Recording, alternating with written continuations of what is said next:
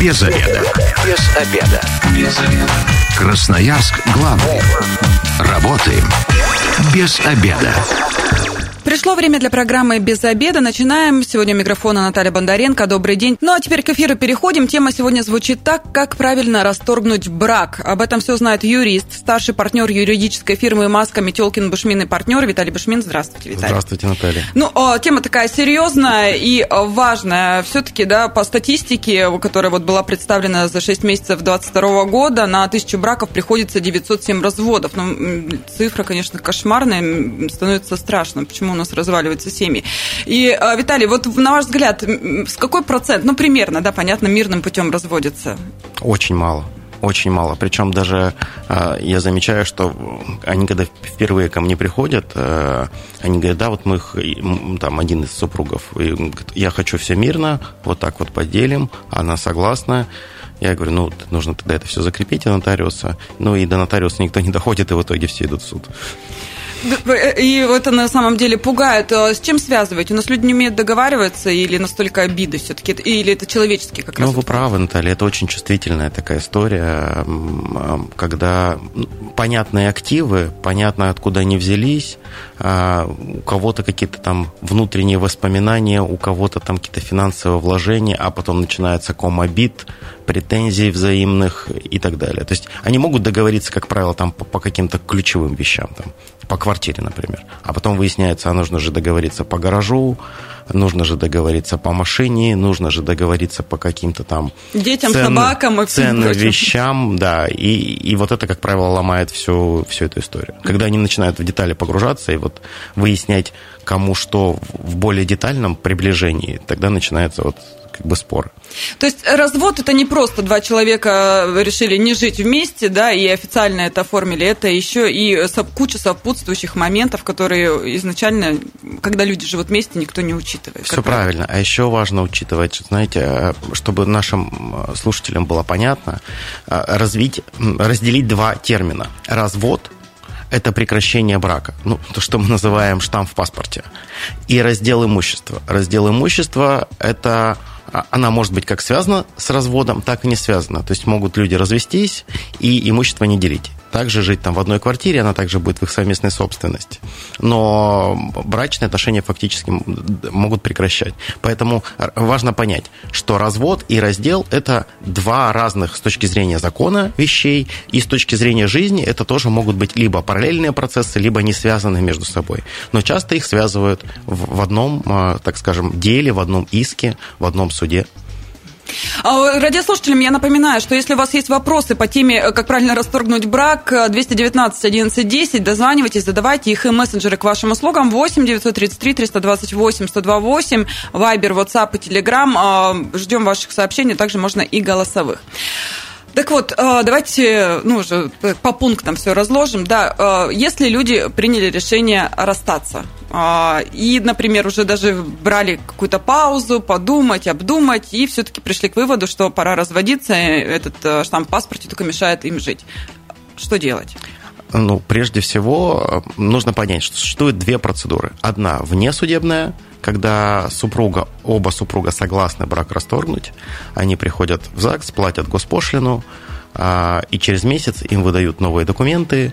А, ну, и кто? зеленую бумажку. И зеленую бумажку, которая называется свидетельство о расторжении брака. Ну, как правило, там еще, если кто-то хочет, может фамилию вернуть, которая у него была до замужества.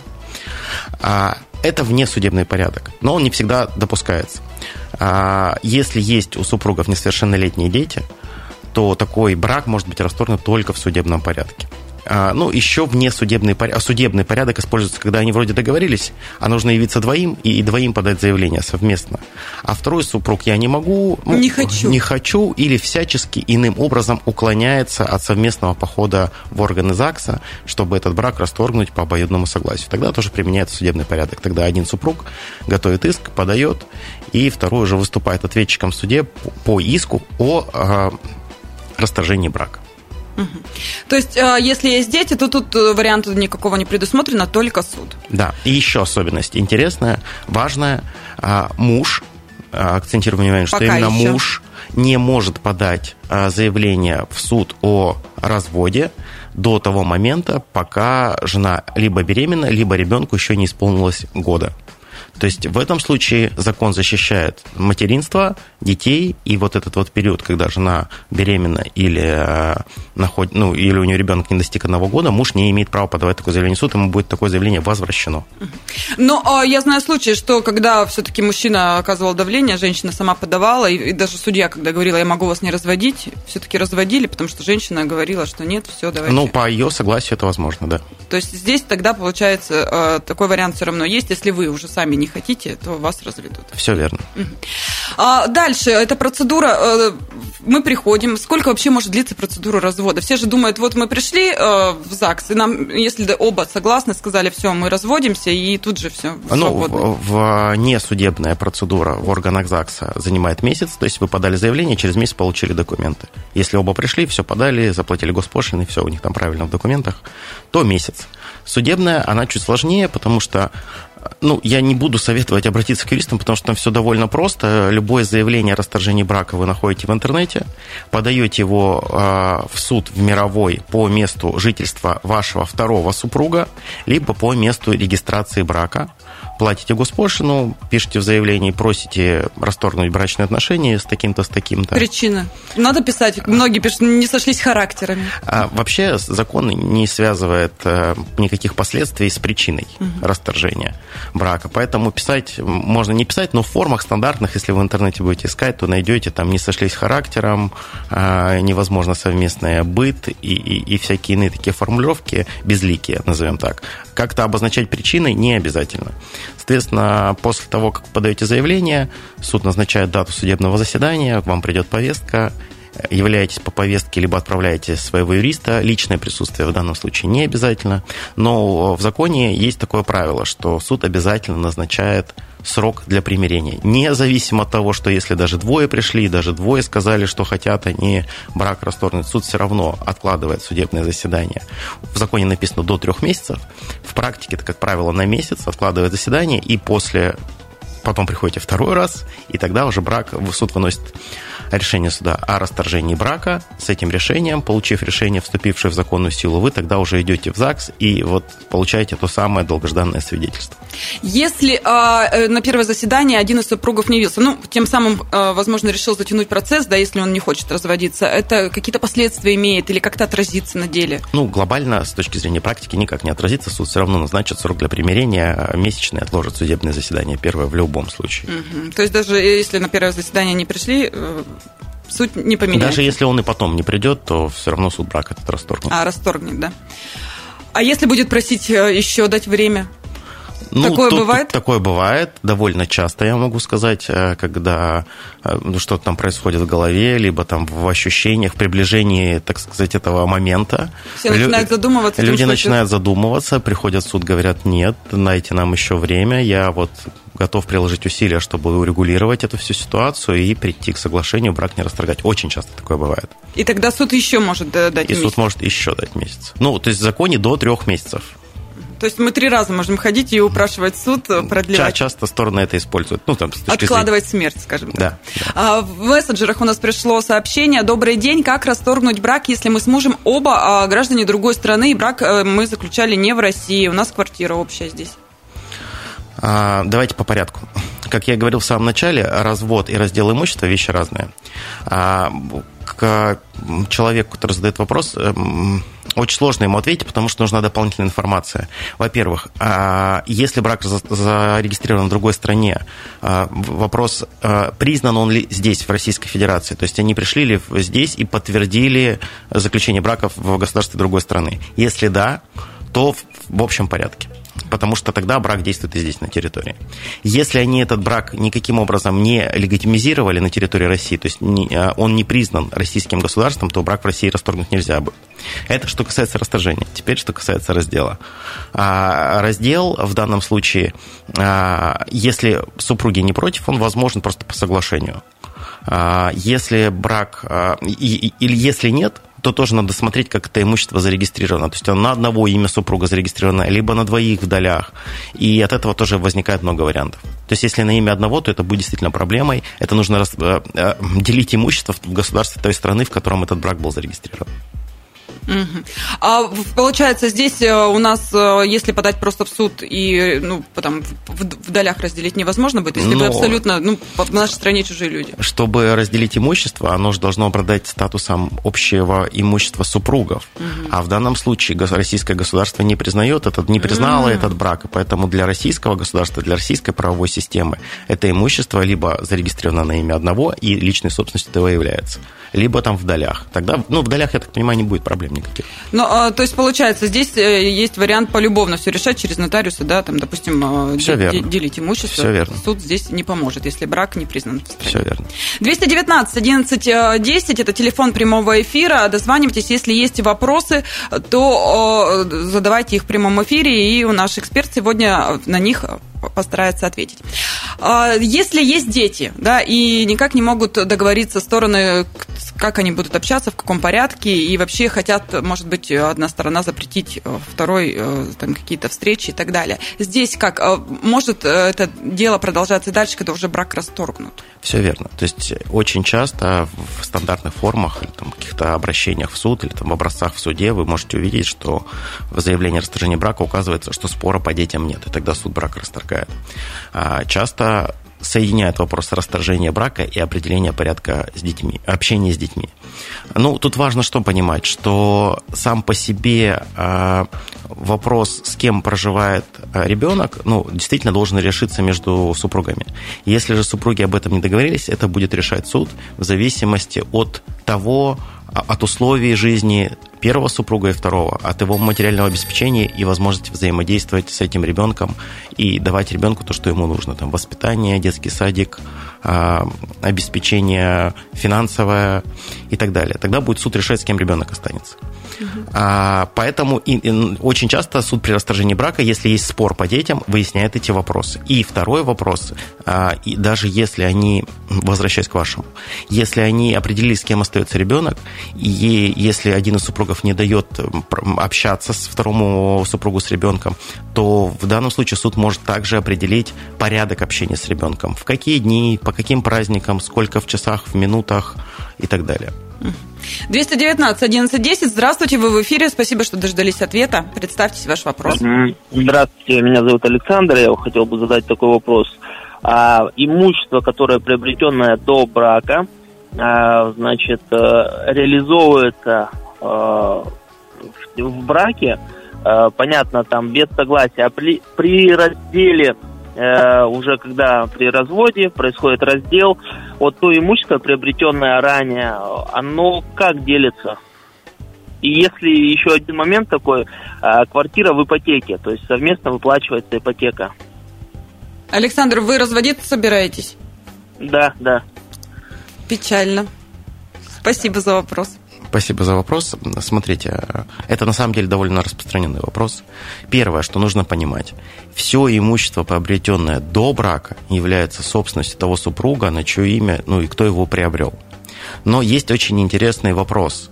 А, часто так бывает, что, например, у, там, у супруги была квартира до брака, они решили... Я, я, я полагаю, что у Александра такая ситуация есть. Они решили расшириться, продали эту там условно однокомнатную квартиру и использовали деньги от продажи в качестве первоначального платежа а, по ипотеке на новую большую квартиру. Так вот, деньги, внесенные за счет супруга, личных денег супруга, могут учитываться при определении доли на это имущество. То есть, если он внес этот вклад при разделе этой квартиры, будет учитываться ну, его вклад личных денег, не совместных, а личных. Поэтому, отвечая на вопрос Александра, а, на его первый вопрос, что это э, его имущество, а деньги от его продажи, если они были увеличили стоимость совместного имущества, будут учтены при разделе этого имущества совместного. Если пойти еще дальше, а, говоря про ипотеку, ипотека это все-таки общий долг, потому что он приобретен на, на... Очень часто не задумываются, что как бы думают, ну ипотека-то на одного оформлена, я-то тут при чем? А на самом деле этот долг является общим, поскольку приобретался на нужды семьи. И он подлежит разделу тоже пополам между супругами. Но, как правило, супруги договариваются. Либо там одному квартира и долг, либо квартира пополам, долг пополам. Ну, а я так понимаю, чем меньше имущества, тем быстрее все, весь процесс закончится, да? А у кого есть что делить, так там и годами может все затянуться. Ну, да, в моей практике споры, когда людям есть что делить, длится, длится годами, 2-3 года, если там обширный перечень имущества, это может продлиться. Особенно, когда они активно спорят там и очень долго жили вместе, и накопилось очень много имущества. Прежде чем на рекламу уйдем, у меня вот э, такой вопрос, да, вообще к юристам, так к специалистам во время э, бракоразводных процессов часто у нас обращаются, или пока у нас еще не, не дошло до этого, культура еще не настолько высока? А, чаще обращаются до. То есть, э, что я имею в виду, что очень много обращений, вот как у Александра, когда они планируют развестись или разделить имущество, они очень долго обдумывают варианты, таких обращений очень много, но не все потом доходят до суда и до юристов. Я не знаю, с чем это связано. Возможно, связано, что они там договорились или реально оценили перспективы. Угу. Вот. Очень часто обращаются на старте, и потом мы вот вместе с ними сопровождаем это уже там до, до последнего момента. Без обеда. Возвращаемся в студию программы «Без обеда». Напоминаю, что сегодня у микрофона Наталья Бондаренко. И вместе со мной юрист, старший партнер юридической фирмы «Маска», Метелкин, Бушмин и партнер Виталий Бушмин. Еще раз здравствуйте. И мы сегодня обсуждаем, как правильно расторгнуть брак. В первой части программы мы уже обсудили, что э, если детей нет, то мы идем в ЗАГС. Ну, а суд, если один из супругов не согласен на развод, и даже если детей нет, да, и он отказывается идти э, с вами добровольно в ЗАГС. А, и второй случай, да, это когда, собственно говоря, есть дети, э, тогда только суд может вам а, помочь в расторжении брака. Но надо понимать, что а, судебный процесс о расторжении брака и раздел имущества, например, это два абсолютно разных дела, которые могут идти параллельно, а может одно уже и закончится, вас разведут, а дележка продолжится. Все верно. Mm-hmm. Ну, то есть они могут быть как вместе, так и параллельно, или там один после другого, потому что, как правило, споры о разделе имущества они занимают больше времени, а споры по расторжению брака, как мы обсуждали, более короткий срок. Как правило, людям э, интересно быстрее развестись, для каких-то их там личных целей, там, вступить в новый брак или там куда-то уехать или еще что-то сделать, поэтому, э, как правило, люди не объединяют это все в одно, а если они объединяют, то потом как бы от этого довольно сильно страдают, потому что это может длиться два, длиться два года, а они находятся в браке не расторгнутом. А может быть у них уже новые отношения, они там готовы вступать в новый брак, а это еще не закончилось. 219 1110, телефон прямого эфира. Если у вас есть вопросы, которые касаются расторжения брака, то дозванивайтесь и задавайте их. И, кроме того, мессенджеры к вашим услугам 8 933 328 128, Вайбер, WhatsApp, Telegram. Пишите и голосовые сообщения тоже можете отправлять. Но о, еще один немаловажный вопрос – это все-таки содержание детей, элементы. Да. Здесь как быть, когда нужно подавать на алименты, если не подали, то как правильно оформить содержание да, детей, чтобы потом у нас же люди разные. Мы, Верно. когда замуж-то выходили и женились, клялись в любви до гроба, и что будем всегда вместе, а потом раз, и вот развод. А что касается алиментов, вот мы проговорили про воспитание детей, когда суд определяет, с кем остается ребенок, соответственно, с тем, с кем остается ребенок, второй супруг обязан этого ребенка содержать. Элементы – это вещь, которая направлена на защиту прав детей, прежде всего. Просто второй супруг является проводником этих денег и там в содержании ребенка участвует своими силами. А что касается элементов, то при подаче заявления о а разводе можно сразу соединить в нем и указать о требовании установления элементов. Вообще, нужно сказать, что алименты могут быть и вне судебном порядке тоже установлены. Если второй супруг согласен, сумма фиксирована, все определено, а стороны могут заключить нотариальное соглашение о установлении алиментов. Оно будет иметь фактически силу решения суда. Что это означает? Это означает, что если супруг не выполняет свои обязательства по уплате этих алиментов, а соглашение о установлении элементов или решение суда можно отнести приставам, и тогда пристав в принудительном порядке будут эти элементы а, взимать. взимать. А, вот э, вкратце ответ на этот вопрос. Радиослушатели ответим, потом еще немножко к элементам вернемся. 219 11 10. Здравствуйте, представьтесь, вы в эфире. Ваш добрый вопрос. День, добрый, добрый день, Денис меня зовут. Угу. Такой вопрос. А, какое-то время назад а, у меня произошел развод. Я подавал иск на раздел имущества. Но потом отказался от иска То есть а, бывшая супруга, там а, у нас с ней определенные устные договоренности были. Вот, то есть а, договоренности эти не были выполнены. А, могу ли я еще раз подать? Потому что, насколько я помню, была норма, что повторно нельзя это делать. Может быть, что-то изменилось? Действительно, повторно подать иск нельзя, но фактически у вас имущество находится в совместном режиме, то есть ничего не изменилось. Оно как было у вас в общем, так и осталось. Поэтому а, такой интересный сложный вопрос. Действительно, по нормам ГПК повторное обращение с аналогичными требованиями запрещается. В вашем случае, ну, нужно, наверное, договариваться с супругой, подписывать нотариальное соглашение о разделе этого имущества. А, кстати, если один раз уже на развод подавали, потом э, решили примириться, а через какое-то время э, развестись снова можно или опять какие-то нормы существуют? Нет, тут, тут можно. Тут уже другие обстоятельства уже будут. А, я думаю, что и в случае с Денисом можно попробовать второй раз обратиться, потому что обстоятельства изменились, можно попробовать э, обратиться второй раз. И еще важно, э, возвращаясь к вопросу радиослушателя Дениса, что э, если вы обратились в суд, вам имущество поделили, ну, то есть, например, была у вас квартира и машина поделили, а вторую квартиру или машину забыли поделить, вы можете второй раз пойти делить вторую квартиру и, и машину. 219 1110. Здравствуйте, вы в эфире, представьтесь. А, здравствуйте, меня зовут Ксения. Слушаем вас. А, такая ситуация. А, повторно в браке ожидаем пополнения семьи. У мужа есть ребенок от первого брака, на которого он исправно платит алименты, но по факту ребенок проживает с нами. А, так как маму лишить родительских прав невозможно, ну, то есть человек вполне адекватный, там, не пьющий, ну, а ребенок по факту живет с нами, и все денежные средства на него тратим мы, алименты уходят, ну, в никуда.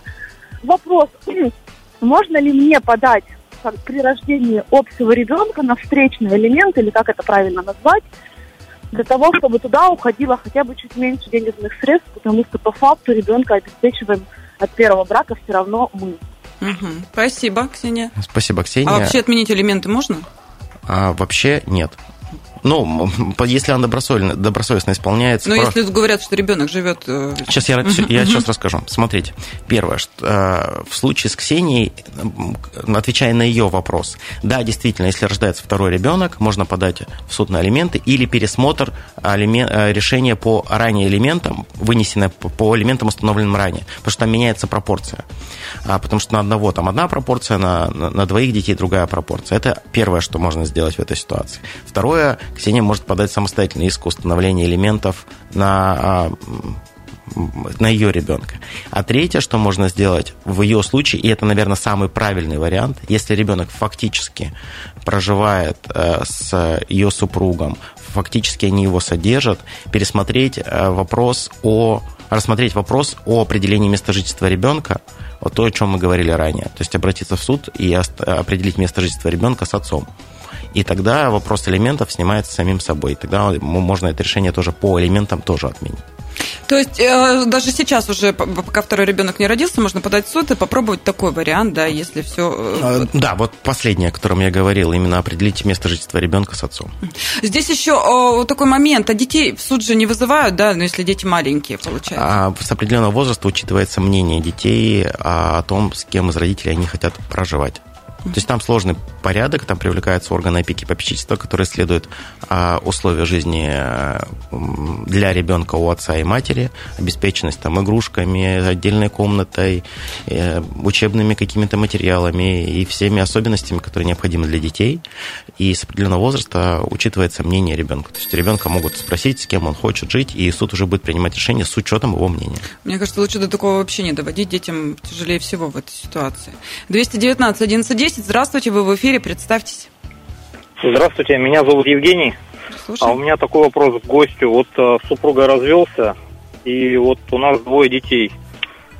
А одного ребенка я через суд э, со мной проживает ребенок, второй э, проживает с бывшей супругой. Дети оба несовершеннолетние. А алименты плачу я, так как вот один ребенок остался, да, то есть.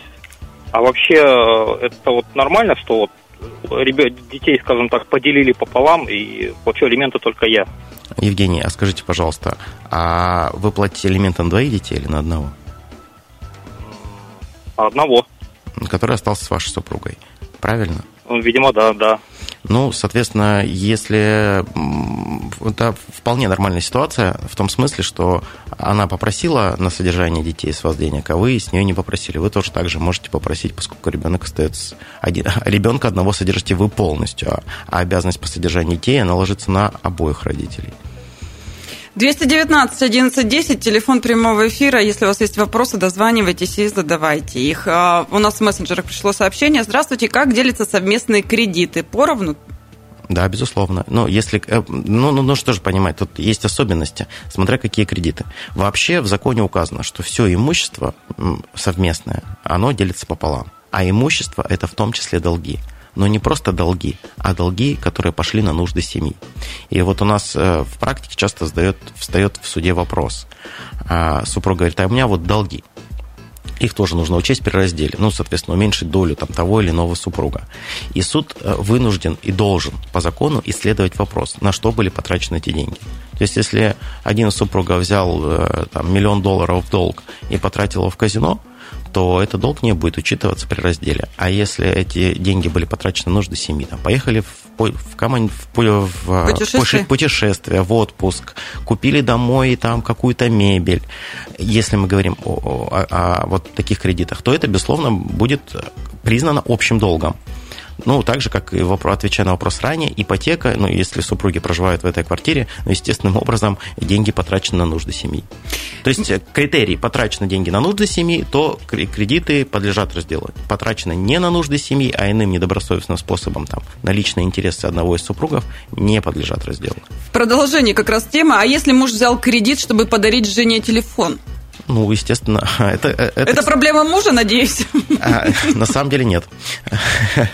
А, Обидно. Это, это тоже очень такая забавная история. Она заключается в том, что а, дело в том, что подарки между супругами возможны только личным имуществом. То есть, если у меня было что-то до, до брака, я могу подарить своей супруге, и это станет личным имуществом супруги. А если у нас все общее, что бы я ни дарил супруге, оно все равно становится общим, потому что оно из общих денег потрачено.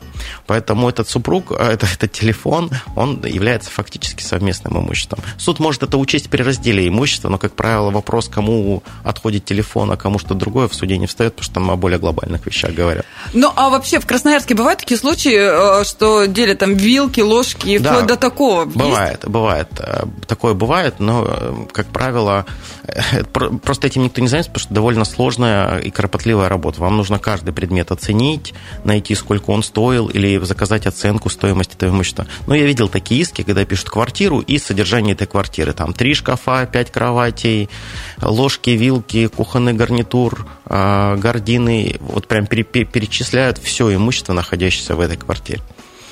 Если, а, например, какие-то ценности, золото и так далее, здесь тоже будет делиться, и как это делать?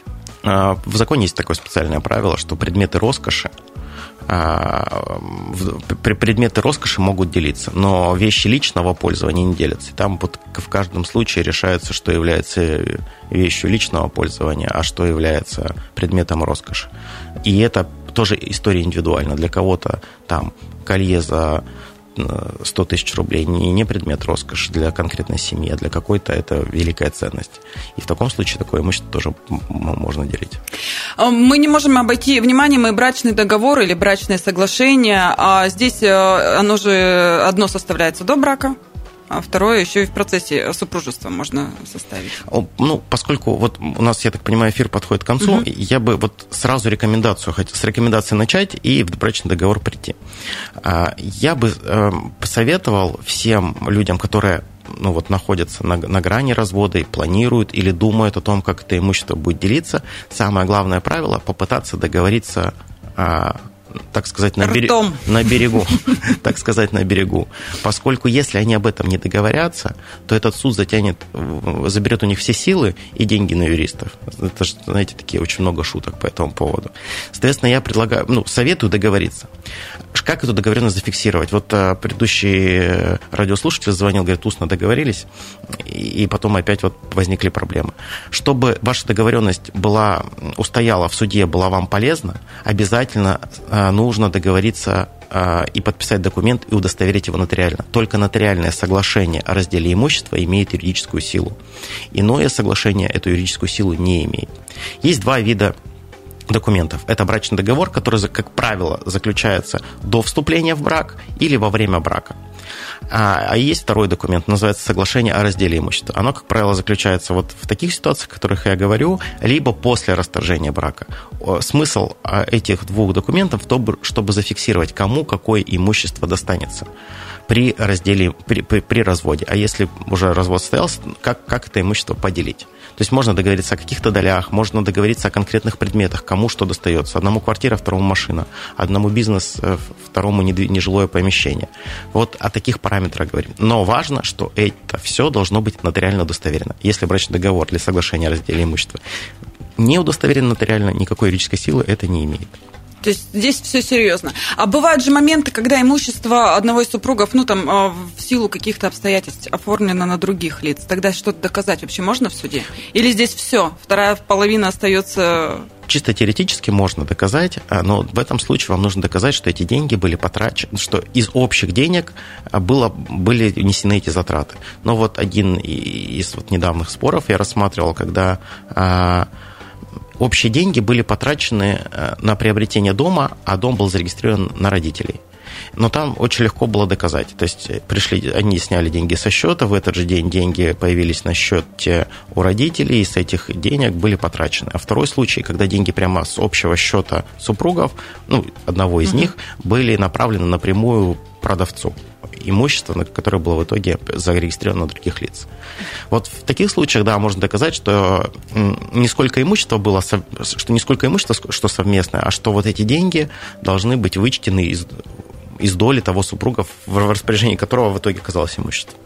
Ну и э, в окончании, скажем так, вопрос, да, можно ли подать заявление на развод а, ну, через госуслуги или вообще как-то через интернет? Да, или можно. у нас приходить только? Все? Да, можно, но это сложно, потому что заявление о разводе через госуслуги можно подать только при наличии электронно-цифровой подписи у обоих супругов. Они оба должны подать и с электронно-цифровой подписью. А как мы знаем, электронно-цифровая подпись не у каждого из нас есть, поэтому пока вот такой довольно усложненный порядок. Но единственный плюс подачи через госуслуги, что там госпошлина сниженная, мы об этом не поговорили. Угу. А госпошлина в ЗАГС, если не изменяет память, 600 рублей а каждый из супругов платит. А через госуслуги с понижающим коэффициентом 70% от вот этой стоимости, которую я назвал. То есть а, развестись дешевле. А, да, а в суд, кто подает иск, тот тоже платит там сумму в районе 600 рублей, там 600 или 650. Ну и э, совет красноярцам, все-таки если назревает уже развод и никак не исправить ситуацию, ну, конечно, хотелось бы от себя лично, ребят, давайте лучше разговаривать друг с другом и не доводить э, и ни до судов, ни до разводов, все проблемы в семье решаемые я советовал бы договариваться, и эту договоренность обязательно фиксировать нотариально. Нотариус вам там поможет то есть вам ничего не нужно делать, вы говорите, вот я хочу себе, мы в браке приобрели это, с супругой а, вот эти вещи, мне вот эти. И нотариус договоренность фиксирует и выдает вам документ соглашения о разделе, с которым вы там уже в ГИБДД идете, чтобы машину переоформить, или в МФЦ в Росреестр, чтобы переоформить уже там недвижимое имущество. Спасибо большое. Сегодня с нами был Виталий Башмин, юрист, старший партнер юридической фирмы Маска Метелкин Башмин и партнеры. Также с вами была Наталья Бондаренко. Эта программа через пару часов а, появится на нашем сайте 128.fm. Эм. Если что-то пропустили, переслушайте. Я вам напоминаю, что если вы, как и мы, провели этот обеденный перерыв без обеда, не забывайте без обеда, зато в курсе.